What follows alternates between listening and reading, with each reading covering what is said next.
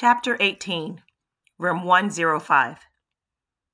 I don't want to be bothered with Nathan, so I walk slowly in the line to lag behind him.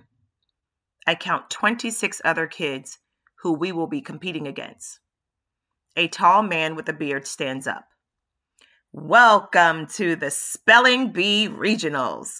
My name is Bob Jones, and I will be reading the words, he announces in a newscaster voice. Miss Vincent here, beside me, will write down each word I say and tape record the bee in case there are any questions later. In this bee, we sit in a chair until our names are called. Next, we stand up and spell the word. If we miss a word, we'll be out of the contest and have to sit in chairs in the back of the room. Nathan is in the front row, and I am number 12 in the group. This bee is different from Xavier's because it is obvious that all of the students have studied. We go at least 5 rounds before anyone messes up, and that seems like it's from nerves more than not knowing how to spell the word.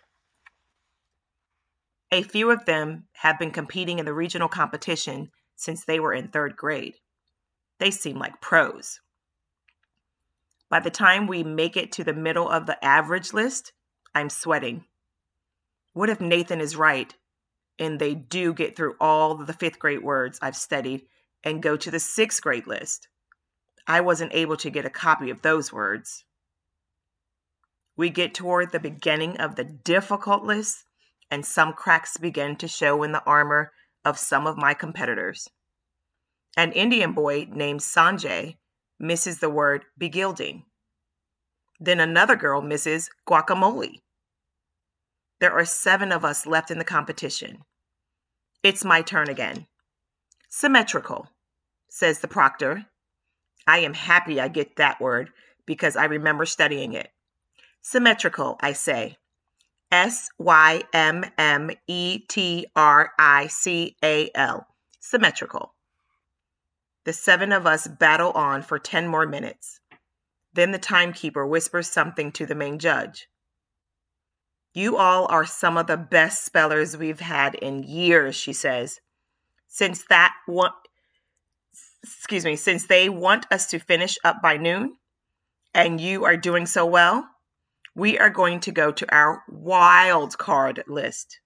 Wild card list? What's that? The judges pull out a stack of papers from a box on the floor. It doesn't take me long to figure it out.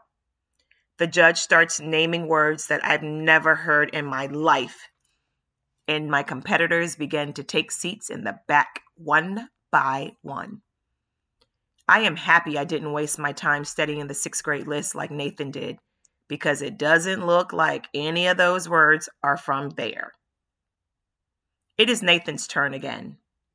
Potpourri, says the proctor. Grandmother put potpourri in the linen closet. Potpourri, says Nathan. P-O-T-P-O-U-R-R-I. Potpourri. That is correct, said the proctor. I'm impressed. There is no way I would have gotten that word right. A couple of the other kids fall by the wayside, and now it is between me, Nathan, and a redhead girl with braces and freckles all over her face named Lucy. Conscientious, says the proctor to Lucy. The conscientious student spent many hours preparing for this test. Conscientious. C-O-N-T-I-E-N-C-I-O-U-S. Conscientious, she spells. I'm sorry, but that is incorrect, says the proctor. It is now my turn.